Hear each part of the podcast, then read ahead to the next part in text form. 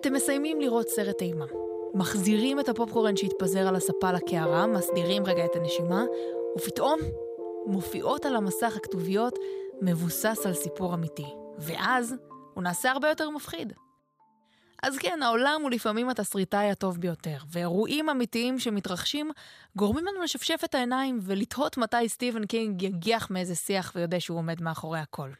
שוב שלום לכם, אני מאיה רכלין, אתם על מעבר לים, ועל הסיפור הבא אני בטוחה שהיו כמה תסריטאים שחשבו. עיתונאי אוקראיני, מתנגד המשטר ברוסיה, נרצח, ואז חזר לחיים.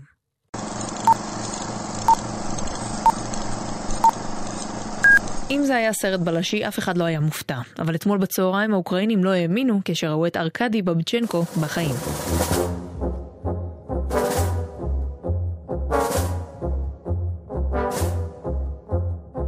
העיתונאי הרוסי ממתנגדי נשיא רוסיה פוטין נמלט ממוסקבה לפני שנה, מאז חי באוקראינה עד שביום שלישי דיווחו על התנגשות בחייו.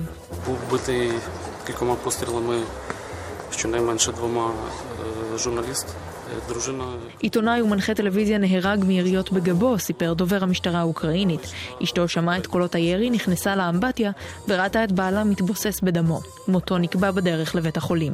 אבל אתמול, חי ונושם, התייצב בבצ'נקו מול המצלמות וסיפר, כדי לגלות מי רצח אותי, ביימתי את מותי.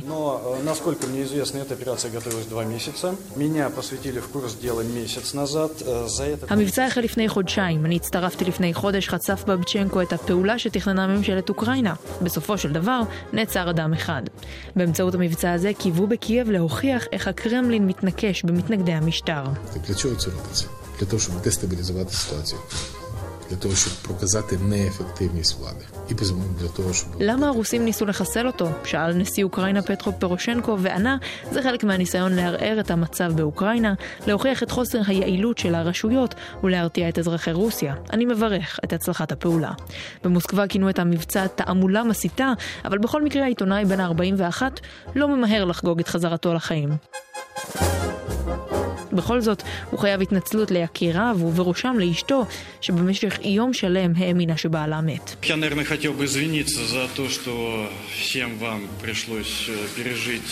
אני רוצה להתנצל על מה שעברתם, אמר בבצ'נקו במסיבת העיתונאים. גם אני קברתי חברים ועמיתים בחיי, ואני מכיר את התחושה, אבל לא הייתה לי ברירה.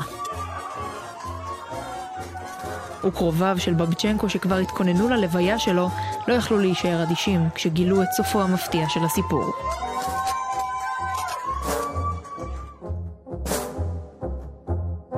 בבצ'נקו כמעט ואיבד את חייו בשביל האידיאולוגיה, אבל לסיפור שלו היה סוף טוב. ומה קורה כשהאמונה משתלטת על אדם אחד? ביפן זה הסתיים עם כת, בפיגוע ובעונש מוות. סיפורה של קאט אום שינריקיו היפנית מתגלגל כמו סיפורן של קבוצות מיסטיות רבות. הכל מתחיל באדם פשוט, במקרה שלנו צ'יזו מצומוטו, שנולד בשנת 1955 למשפחה ענייה ומנסה לגשש את דרכו אל עבר ההגשמה העצמית. בגיל 30 הוא מתחיל ללמד יוגה ולהיחשף לבודהיזם, ואז מגיע שלב ההערה.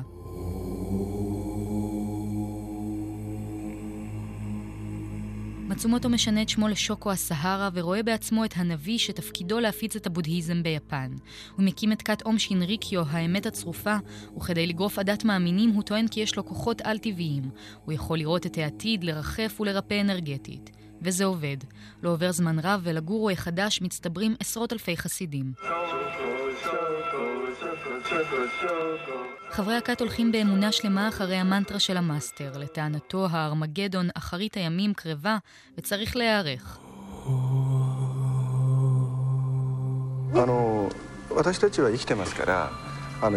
אנחנו חיים, לכן מעולם לא נבין את המוות, אמר שוקו הסהרה בריאיון לטלוויזיה היפנית. התנאי הראשון של ההשקפה של אום הוא ההכרה בקיומו של המוות, ועלינו לחשוב מה עושים איתו. חברי הקבוצה מתחילים להסתגר יותר ויותר ולהיות עוינים כלפי הסביבה. הם התבודדו ונערכו ליום בו העולם מחרב, עד שיום אחד הם לקחו את המושכות בידיהם.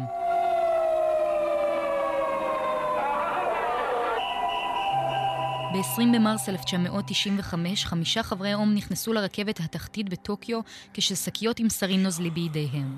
הם נקבו אותן במטריות חדות, וגז העצבים הקטלני התפשט, ולא הותיר סיכוי לאלפי האנשים שגדשו את התחנות בשעות הבוקר העמוסות. 12 נהרגו ו-6,000 נוספים נפצעו. אני מבינה שאצטרך להתמודד עם הסרין כל חיי. התקרית הזאת תרדוף אותי לנצח, אמרה אחת הקורבנות שסוחבת את הפצע בנפשה.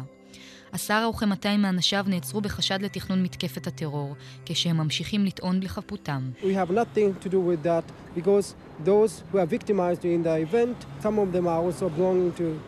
אין לנו כל קשר לכך, כיוון שחלק מהקורבנות הם חברי אום, טען דובר הכת. כמעט עשור אחרי כן, 13 מתוכם, בהם המאסטר, נידונו לעונש מוות על ידי בית המשפט היפני. במקביל, אום שינריקיו לא הפסיקה את פעילותה, היא שינתה את שמה לאלף, וטענה כי פניה לשלום.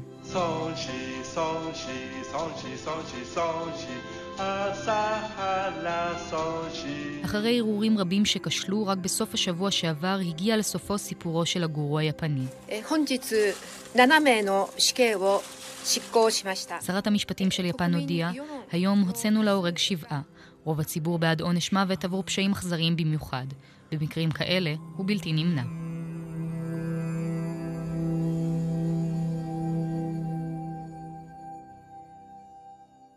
ומעבר לאוקיינוס השקט, בעיר אוקלנד, אדם אחד שכונה הרוצח מגולדן סטייט הטיל אימה על תושבי המקום. בין אם במעשי הרצח המזעזעים שיוחסו לו, במכתבים שהשאיר אחריו, או בהודעות מפחידות בטלפון. ולא כוחות המשטרה שחיפשו אותו, או תושבי העיירה, ידעו שהרוצח המתועב חי ממש ממש בתוך הקהילה.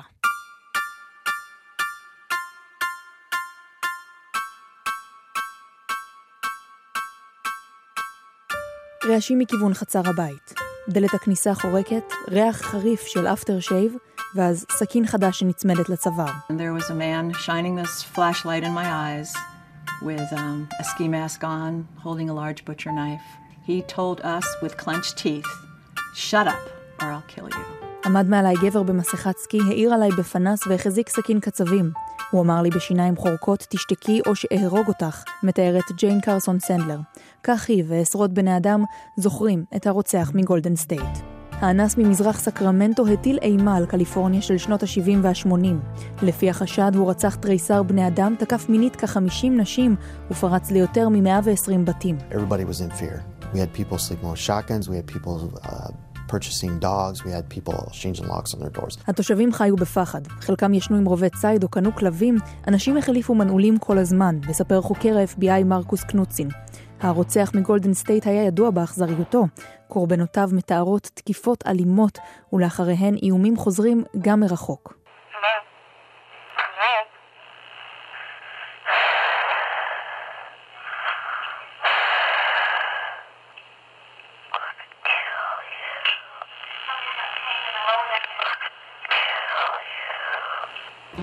במשך שנים חיפשה המשטרה המקומית אחר האנס המסתורי, אבל נדמה שהוא תמיד היה צעד אחד לפני, מתגרה ברשויות החוק.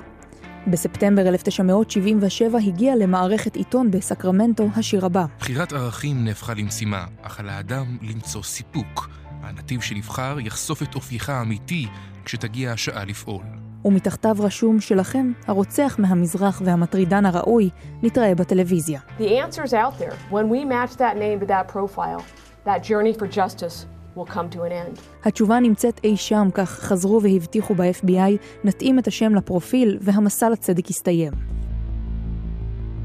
ב-2016 הודיעה משטרת סקרמנטו על חידוש החקירה. The FBI is also offering a reward of up to $50,000 for information leading to the identification, arrest and conviction of the East Area Rapist Golden State Killer. ה-FBI הבטיח פרס בסך 50 אלף דולרים עבור מידע חדש שיוביל לזיהוי, מעצר והרשעה של האנס מהמזרח.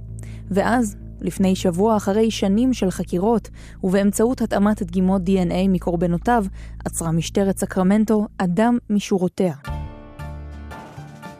ג'וזף ג'יימס דיאנג'לו, קצין משטרה לשעבר בן 72, שכל השנים האלה חי בתוך הקהילה. הוא יישפט בחודש הקרוב באשמת רצח של ארבעה בני אדם, ובינתיים עשרות נשים, ביניהן ג'יין טרסון סנדלר, יכולות לנשום לרווחה.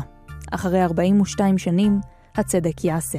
It's been 42 years. Um, I carried a backpack of feelings of revenge, of hate, of course, of guilt, of shame, for a long time.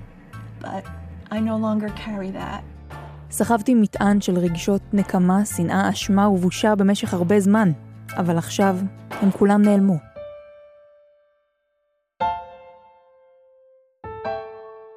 הרוצח מגולדן סטייט נמצא, נשפט ויושב עכשיו בכלא, אבל אפשר לומר שזה כמעט נס שנמצא פתרון לתעלומה הזאת. בקנדה למשל, עדיין מנסים להבין איך אל חופי המדינה נשטפו בזו אחר זו, שימו לב, כפות רגליים.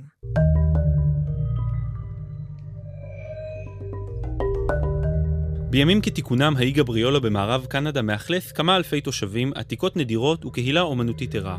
אבל את השלווה הכפרית הפרה השבוע תגלית מבעיטה שמצא מטייל על חוף האי. רגל אנושית במגף טיולים, מנותקת מבעליה. This hiking boot that's found, it's jammed into a bunch of logs on a beach, and it's a foot. Where's the rest of the body even? There's a lot of rocky coastline around there, and some people do fall or commit suicide there. מצאו מגף להליכה תקוע בתוך גזעי עצים. זו רק רגל, אבל איפה הגוף? מדובר בחוף סלעי, וייתכן שהסיבה היא אדם שנפל למים או התאבד. כך סיפר כתב רשת CNN. המשטרה באזור כבר מתורגלת במקרים כאלו. זו הרגל ה-14 שנשטפת לחוף באזור ים סאליש בקנדה ובצפון מערב ארצות הברית בעשור האחרון. Investigators are making some progress in a mystery that's been turning up on the shores of western Canada and the US. 14 feet and nothing to worry about. I'm not sure I feel so good about that theory. Nothing to see here. רק תשע מ-13 הרגליים שנשטפו בעבר זוהו, שתיים מהן כשייכות לאותו אדם.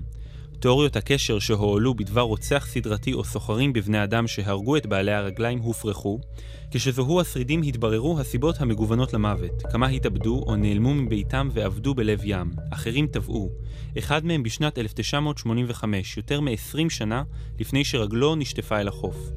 השוטרים מצאו גם תשובה אפשרית לשאלה מדוע לכמעט כל הרגליים היו נעלי ספורט מסוג דומה. Makeup of the shoe, and it's just come apart naturally from the lower leg uh, over time after being in the water. נדמה שההרכב של הנעל הגן על כף הרגל מפגעי מזג האוויר, ואחרי זמן רב במים היא נפרדה באופן טבעי מהרגל התחתונה. כך הסביר ג'ף דולן, חוקר מקרי מוות במשטרת מחוז קולומביה. נעלי ספורט, הסבירו במשטרה, צפות וגוררות אחריהן את הרגל. לכן אין בשרידים המזווים עדות למקרי מוות ייחודיים, אלא פשוט ראיה למקרי מוות שהתרחשו באותה תדירות גם קודם, אלא שאז הגופות היו שוקעות לגמרי בקרקעית הים. לכן השבוע הופתעו החוקרים לגלות רגל נוספת ועליה מגף. הסיכויים שרוצח סדרתי פועל בכפרים השקטים של ים סאליש נותרו קלושים, אבל התופעה הזו ממשיכה להטריד את הרשויות בקנדה, והתעלומה עדיין לא נפתרה לגמרי.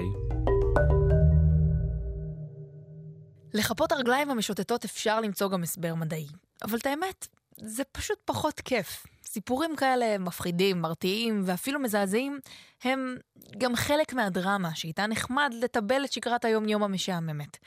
אבל זהו לבינתיים, עד כאן מעבר לים. תודה לעורכת שלנו ליאור ארליך, את הסיפורים ששמעתם הביאו אינה אנטונוב ויותם לחובסקי. אני מאיה רכלין ואתם מוזמנים להאזין לנו גם באפליקציות הפודקאסטים החביבות עליכם ובאתר גלי צה"ל וגלגלצ. להתראות.